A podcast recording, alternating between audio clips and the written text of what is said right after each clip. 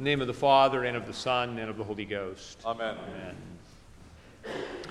In the Epistle, St. John expresses the Christian hope both as something we now possess and something we look forward to receiving in the future. He says, quote, "Behold, now we are children of God, and it has not yet been revealed what we shall be, but we know that when he is revealed, we shall be like him, for we shall see him as he is." We have become children of God through the gift of the Holy Spirit in baptism.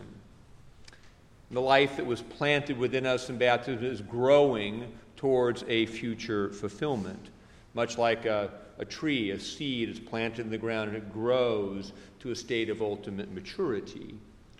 And when Jesus appears, our growth into his image will be completed. St. John says that this final transformation will take place because, quote, "when he is revealed, we will see him as he is." That is to say, the very act of looking at the glorified Jesus will be transformative. This is what the tradition refers to as the beatific vision. Hymn 204, verse 4, describes it this way: "Jesus, whom now veiled I by faith descry, what my soul doth thirst for do not, Lord, deny. That thy face unveiled I at last may see with the blissful vision, blessed my God, of thee." John says that Jesus will be revealed, and this helps us to understand what we refer to as, quote, the second coming of Jesus. The word "coming" suggests a distance in space, as though Jesus were now in some distant galaxy and will return to us at some future time. The word "reveal," however, helps us to understand this coming in maybe more contemporary terms. We know that there are dimensions of reality that we cannot see, even though they are very close to us.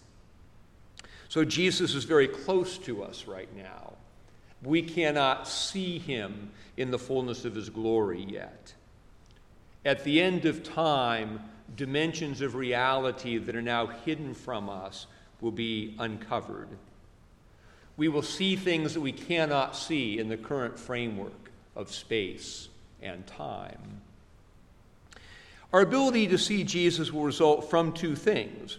We will see him because, as we've just said, things that are now hidden will be uncovered. Things that are invisible will be made visible. Jesus, who is now veiled, will be unveiled.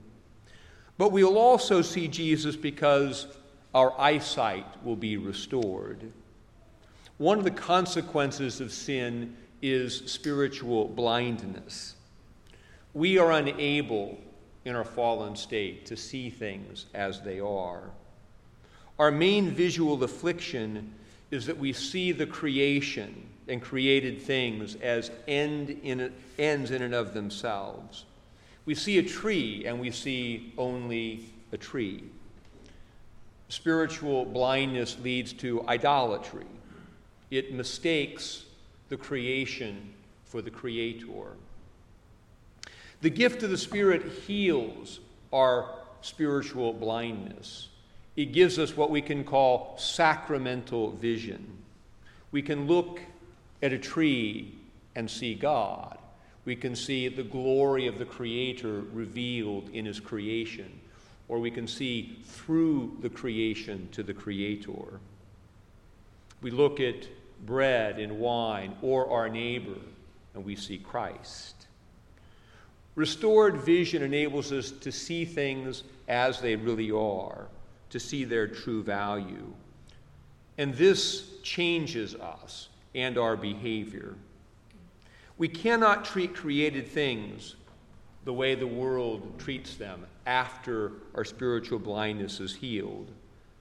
We cannot treat a neighbor who we now see bears God's image the same way we treat someone we see merely as a means or an obstacle to something we want. Thus, we see that we are already being changed as our spiritual vision grows. And this helps us to understand how the revelation of Jesus in the fullness of his glory at the end of time will lead to the completion of our transformation into his image. St. John discusses sin immediately after he mentions the beatific vision. Quote, "Whoever abides in him does not sin.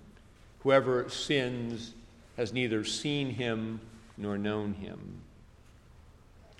We sin for essentially two reasons. First, we all struggle with sinful tendencies because we still have remnants of our fallen nature. We want to do things that are not God's will, and we have not yet grown strong enough in the Spirit always to resist them, the impulses that are contrary to the Spirit. The life of prayer is precisely that ongoing practice of confession and spiritual disciplines through which we continually put off or die to this old self, and through which we practice new forms of behavior that reorient our lives towards their genuine fulfillment in Christ. The primary evidence of Christ's presence in us, the primary evidence of our status as children of God, is that sin and its influence is decreasing in us over time. The second reason we sin is because of spiritual blindness. In the epistle, St. John is talking about the practice of sin. That is, willfully doing things that are not God's will and planning to do them tomorrow and next week. Willful sin reflects spiritual blindness. When we practice habitual and willful sin, this reveals that we do not see things as they really are. We are pursuing the visible creation as the goal of life. We are finding our highest fulfillment in the things themselves. We are practicing idolatry. St. John's discussion helps us to understand why we can only overcome sin by growing in our vision of Jesus. If our struggle against sin is based only on the attempt not to sin, we will lose the battle. We will only say no to one thing because there is some other thing we want more, some other thing that is more important to us, some other thing that we know will bring us our true fulfillment. This is what allows us to say no. Sometimes Christian faith is presented mostly as a prohibition. People are told all the things they can't do if they want to follow Jesus. But the vision of Christ as the end and goal and fulfillment of our lives is not presented in a way that is compelling. There is a no without a corresponding yes. And this misses the point that St. Paul highlights in Philippians, where he says, quote, "What things were gain to me, these I have counted loss for Christ. Yet indeed I also count all things loss for the excellence of the knowledge of Christ Jesus, my Lord." The Christian life begins and ends with the vision of Christ. It begins in sacrament, in prayer, and in the Word of God. It is cultivated in the authentically intimate relationships we develop with others in the body of Christ. And it is sustained through our service to others in Christ's name. The more we pursue this life and this vision, the less we are attracted to the practice of sin that never made us happy in the first place. Beloved, now we are children of God, and it has not yet been revealed what we shall be, but we know that when he is revealed, we shall be like him. We shall see him as he is. And everyone who has this hope in him purifies himself, just as he is pure. In the name of the Father, and of the Son, and of the Holy Ghost. Amen.